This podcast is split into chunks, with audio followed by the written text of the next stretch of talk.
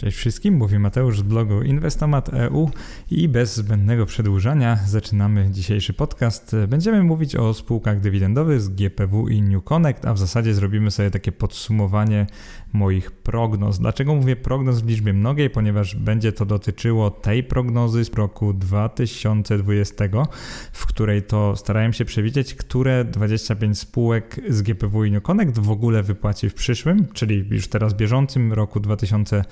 21 y, dywidendy, a później w lutym tego roku, czyli kilka miesięcy później, dokonałem e, takiej prognozy wysokości dywidend, czyli starałem się dla każdej z tych spółek powiedzieć Wam, ile, jak wysoką dywidendę wypłaci.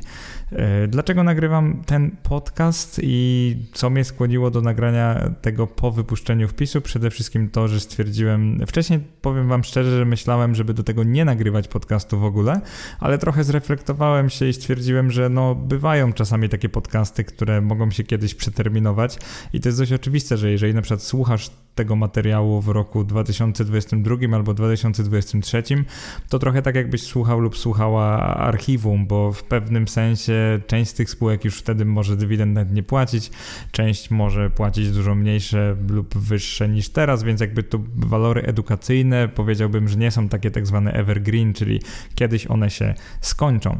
E, dlaczego w ogóle nagrywam to? Ponieważ chciałbym rozliczyć e, takie właściwie dwa zakłady, które zrobiłem ze sobą samym oraz z wami. Czyli po prostu w październiku ustalałem, które spółki wypłacą dywidendy i wtedy powiedziałem wam, a właściwie napisałem i nagrałem, które 25 spółek według mnie ma dużą szansę na wypłatę dywidend i już na samym początku powiem, że udało mi się w 100%, ponieważ 25 na 25 spółek wypłaciło faktycznie lub wypłaci w tym roku dywidendy, także to uważam za naprawdę niesamowity sukces, bo powiem wam, że no nigdy wcześniej nie publikowałem żadnych prognoz, więc dla mnie to jest naprawdę duża rzecz. Jeżeli chodzi o ten, tę drugą prognozę, czyli tą z lutego tego roku, to poszło już trochę gorzej. W sensie wysokości dywidend, jak się okazało, nie są aż tak przewidywalne, jak mogłem sądzić, albo moje metody nie są aż takie dobre, bo poprawnie udało mi się przewidzieć około połowy dywidend. I co mam na myśli mówiąc poprawnie udało mi się przewidzieć. Chodzi o to, że zakres e, wartości był poprawny dla no gdzieś tak 13 na 25 spółek, także tragedii nie ma, ale e, myślę, że mogło być lepiej, także postaram się poprawić w kolejnych latach. E, zacznijmy ten podcast od tego, ile firm notowanych na polskiej giełdzie w ogóle wypłaciło lub wypłaci w 2021 roku dywidendy, bo to może być informacja bardzo ciekawa dla osób w ogóle zainteresowanych inwestowaniem dywidendowym. Zacznijmy tak naprawdę od tego, jak to wygląda w Stanach Zjednoczonych. Jakbyśmy inwestowali w indeks S&P 500, czyli te 500 y, największych firm notowanych na amerykańskiej giełdzie, to tam około 380 y, wypłaca dywidendy, no czyli blisko 4 piątych, y, no to jest naprawdę sporo. Można sobie tak pomyśleć, że tak 75% spółek wypłaca zwykle dywidendy. Jeżeli chodzi o Polskę, to już niestety nie jest tak różowo, bo na naszym głównym parkiecie, czyli GPW, w roku 2021 około 35% spółek wypłaciło dywidendy, czyli ponad dwa razy mniej proporcjonalnie niż w Stanach Zjednoczonych. Co to to oznacza numerycznie, liczbowo? To oznacza to, że 149 spółek ogłosiło, że wypłaci dywidendę, a łącznie mamy spółek 426 na głównym parkiecie, czyli to są te spółki już powiedzmy nieco większe. Jeżeli chodzi o New Connect, no to jest tu znacznie gorzej. Jeszcze wyjaśnię dla tych, którzy nie wiedzą, New Connect, New Connect to jest ten mały parkiet. Tam notowane są mniejsze spółki, często takie ala startupy wręcz. E, często te spółki nie mają w ogóle zysku, tylko oferują coś, co będą wypracowywać dopiero za wiele lat lat, także można na New Connectie inwestować w mniejsze spółki. Tam na 365 spółek tylko 44 w roku 2021 wypłaci lub już wypłaciło dywidendę, jest to 12%. Także mamy duży parkiet, na którym 35% wypłaca dywidendy, mały parkiet, na którym 12% wypłaca dywidendy. Jakbyśmy to sobie tak w głowie sumarycznie wzięli, to wyjdzie nam, że na około 800 spółek notowanych łącznie na polskiej giełdzie w tej chwili dywidendę wypłaca niecałe 200. Także możecie zapamiętać, że 200 niecałe na 800 wypłaca dywidendę. Y, czy jest to dużo, czy mało? No jest coraz lepiej. Jakbyśmy sobie zobaczyli z roku na rok, no to ym, tak, jeżeli chodzi o GPW, no to oczywiście zeszły rok był dużo gorszy, bo w roku 2020, tym pandemicznym, sporo spółek wstrzymało się z wypłatami dywidend. Y, z takich klasycznych około 150, które wypłacały w ogóle w ostatnich latach, wypłaciło tylko 119. Teraz wróciliśmy do tego poziomu 150 spółek, także powiedziałbym, że jest naprawdę no, no nieźle. Mamy powrót. Jeżeli chodzi o New Connect, no to coraz więcej spółek tam dojrzewa i wypłaca dywidendę i mamy w tym roku rekord, ponieważ aż 44. Dla porównania rok wcześniej było to 39, dwa lata wcześniej 38, a 3 lata wcześniej, czyli w roku 2018 34 spółki. Także to, co warto w tej chwili zapamiętać, to to, że nie mamy na GPW i New takiej tradycji dywidendowej. Nie ma co się spodziewać, że wszystkie spółki będą wypłacały dywidendę i tak naprawdę, żeby na GPW prowadzić portfel dywidendowy, naprawdę musimy selekcjonować spółki, także nie możemy kupić całego indeksu i liczyć na wysoką dywidendę, bo tak naprawdę gdybyśmy tak zrobili, no to łączna dywidenda będzie śmiesznie niska. Ja to akurat na swoje potrzeby ostatnio liczyłem i otrzymamy coś w stylu niecały 1% e, dywidendy. Natomiast gdybyśmy kupowali te spółki, które wypłaciłem przed, w ubiegłym roku, no to byśmy już osiągnęli e, no wyższą dywidendę, tak 3-4% brutto, także nic, nic specjalnego, ale na, naprawdę dużo wyższą niż jakbyśmy kupili szeroki indeks, na przykład WIG. Mm, zacznijmy od rozliczenia tego pierwszego, czyli tego ile z tych opisanych 25 spółek wypłaciło dywidendy, jak, jak to w ogóle wyglądało, jak wysokie one były i tak dalej, i tak dalej. Myślę, że najlepsze na sam początek będzie to, co uważam za największy sukces mojej prognozy. Nie chcę się jakoś, wiecie, nadmiernie chwalić, bo to nie o to chodzi, ale e, po pierwsze 25 na 25 wybranych spółek 10 miesięcy temu, no wszystkie wypłaciły dywidendy. E, ci, którzy mogą zarzucić mi, że poszedłem na łatwiznę, ponieważ przebierałem tylko spośród firm, które w trudnym ubiegłym ubiegłym roku, czyli 2020, nie zrezygnowały z dywidend, ale no to był tak naprawdę jedyny sposób na przeprowadzenie takiej solidnej analizy, która będzie miała naprawdę fajny efekt. Jeżeli chodzi o sam efekt, no to wyglądałoby to tak. Jeżeli byście zdecydowali się na zakup y, każdej z 25 spółek, które wtedy wytypowałem, w ramach trzech list, jeszcze przypomnę, że to byli dywidendowi arystokraci, także y, takie spółki, które prawie na pewno wypłacą dywidendę i prawie na pewno wzrośnie rok do roku. taka była idea. Później były dywidendowe okazje, to były spółki, które wobec dzisiejszej ceny ceny według mnie mogłyby wypłacić wysoką dywidendę, także tak okazyjnie można było je kupić.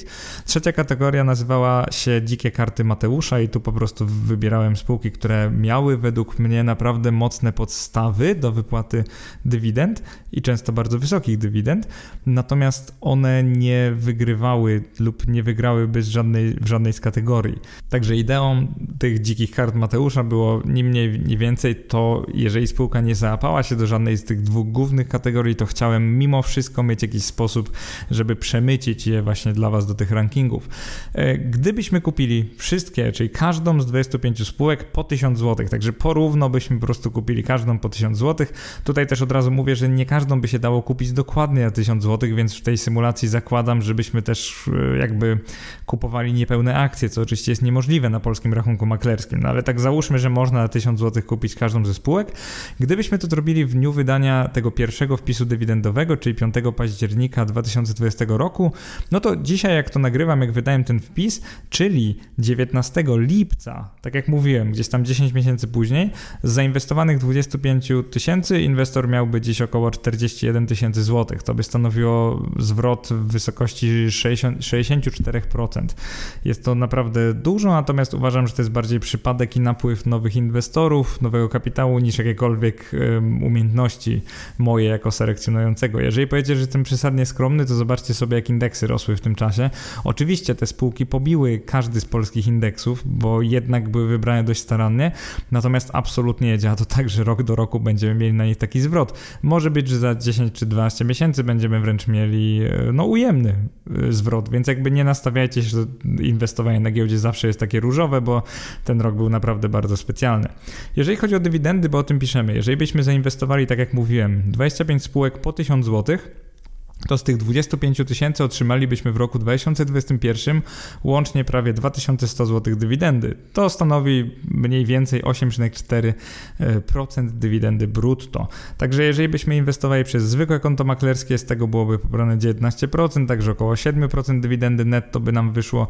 Jeżeli byśmy przez IKX, to byśmy pełne 8,4% dywidendy brutto z zainwestowanych pieniędzy otrzymali.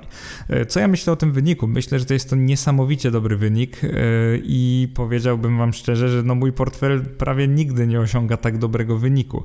Jeżeli się dziwicie, no to jak to działa, że wybrałem 25 spółek, a mój portfel ma gorszy wynik niż wybrane spółki, które opublikowałem w ramach bloga, to tylko przypominam, że ja w portfelu mam akcji w tej chwili około 400%, także ta część akcyjna faktycznie wypłaciła ogromne dywidendy wobec cen, po których kupowałem te spółki. Natomiast przypominam, że ja mam dużo obligacji korporacyjnych i one jakby ciągną tą stopę dywidendy właściwie odsetek w dół. Także każdy, kto zainwestowałby te 25 tysięcy w te wybrane spółki, otrzymałby 8,4% dywidendy brutto. Tamtego dnia, kiedy tą analizę opublikowałem. I teraz jeszcze taka kolejna ciekawostka, którą zauważyłem przygotowując ten materiał. Gdybyście wybrali tylko dywidendowe dzikie karty, czyli te 5 spółek, które wybrałem, z zainwestowanych 5 tysięcy uzyskalibyście 520 zł dywidendy brutto, co stanowi stopę dywidendy powyżej 10%. Od razu mówię, że to jest głównie zasługa firmy Asbis, której dywidend yield, czyli stopa dywidendy na tamten dzień, gdybyśmy wtedy ją kupili, wyniosłaby w tym roku ponad 20%. Także to jest naprawdę rzecz niesłychana i dość niesamowita.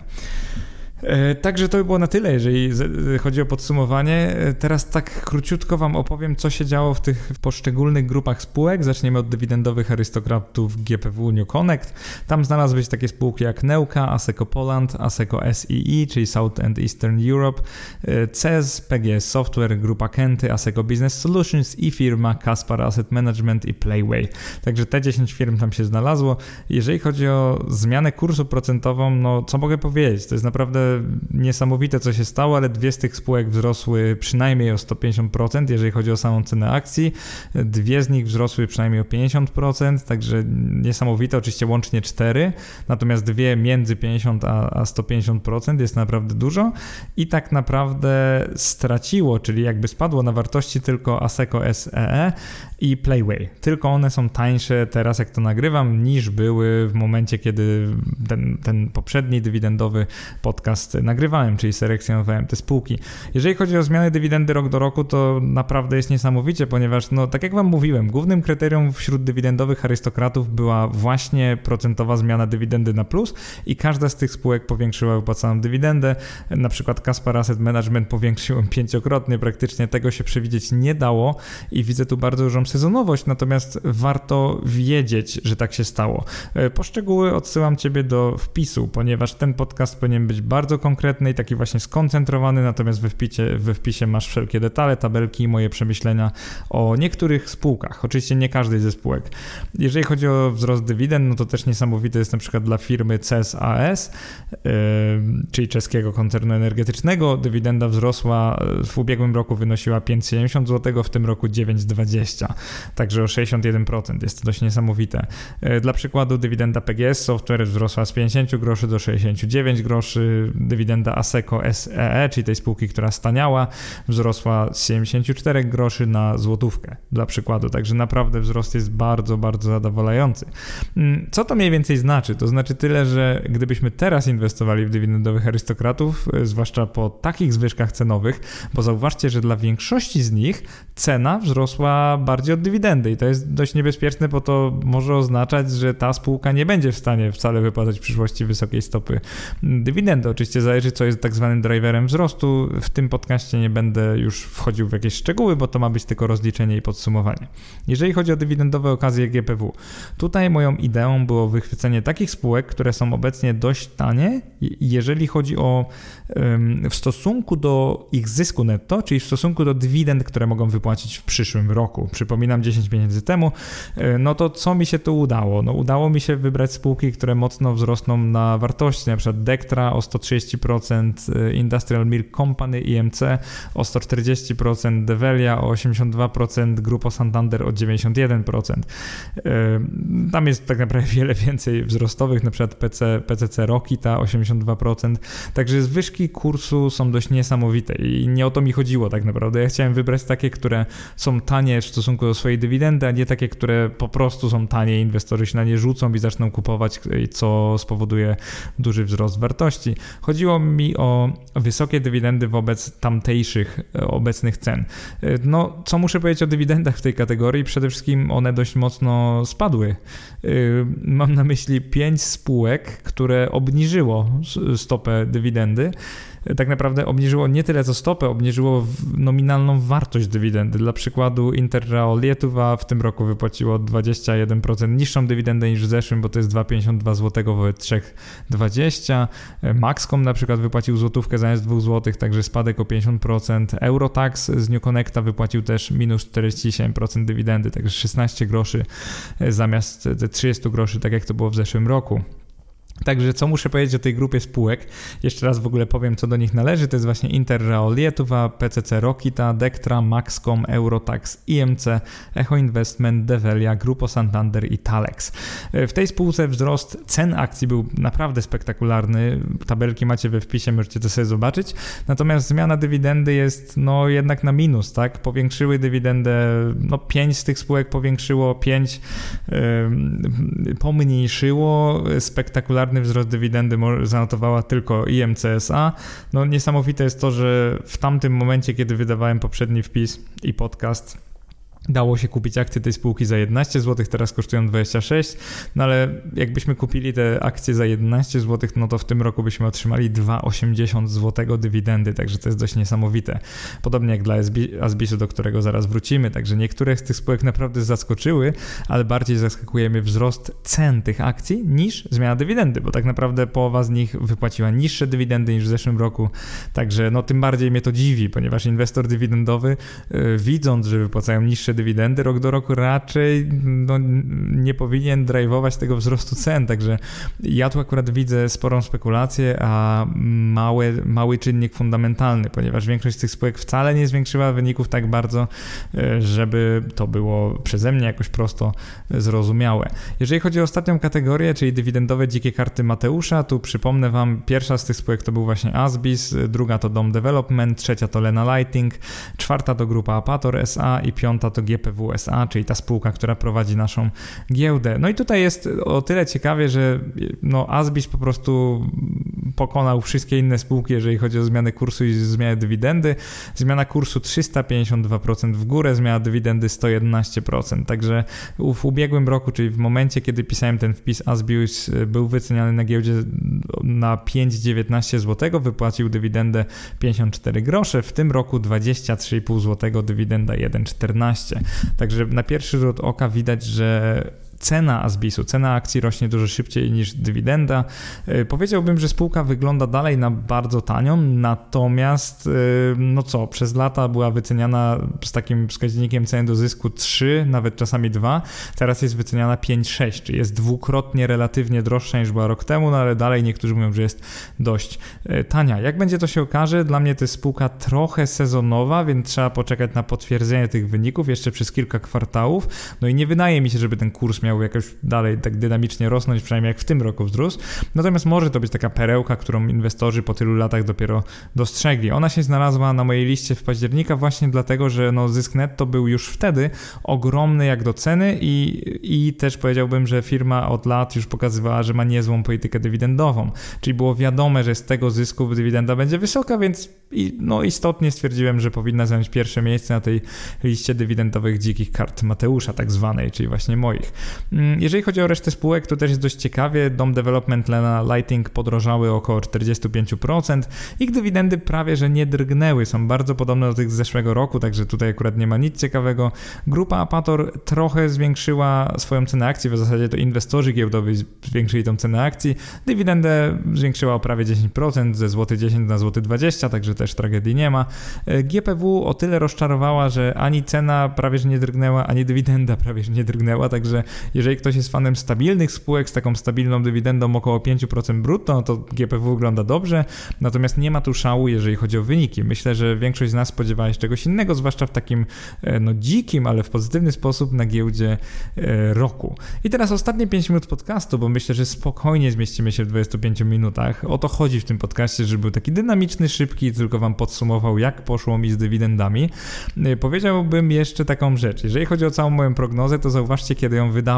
To był taki lokalny dołek, kiedy na przykład SWIG 80 był na poziomie 13 tysięcy, natomiast w tej chwili, kiedy nagrywam ten podcast, jest na poziomie 21 tysięcy, także no jakby nie patrzeć, szeroki indeks SWIG 80, no wiadomo, 80 małych spółek, ale dalej szeroki indeks, wzrósł prawie o 50%, także y, to też powinno pokazać Wam, że nie jest żadnym sukcesem wyselekcjonowanie, zwłaszcza jak to się robi w miarę starannie, y, iluś tam spółek, które rosną o 60 kilka procent y, w okresie, kiedy indeks, do którego należy część z nich, może nie większość, ale część z nich rośnie o 50%, także to chcę Wam pokazać, że w żadnym wypadku nie powinno się mnie traktować jako wyroczni Natomiast ciekawe ćwiczenie jest takie, że wybierałem spółki, które mają wypłacić dywidendę w sposób pewny, mają wypłacić wysokie dywidendy, no i ten ten, ta stopa dywidendy 8,4% przynajmniej dla mnie jest bardzo satysfakcjonująca, także to pokazuje, że jak się aktywnie to wybierze, poświęci te parę lub paręnaście godzin na taką selekcję, to można naprawdę nieźle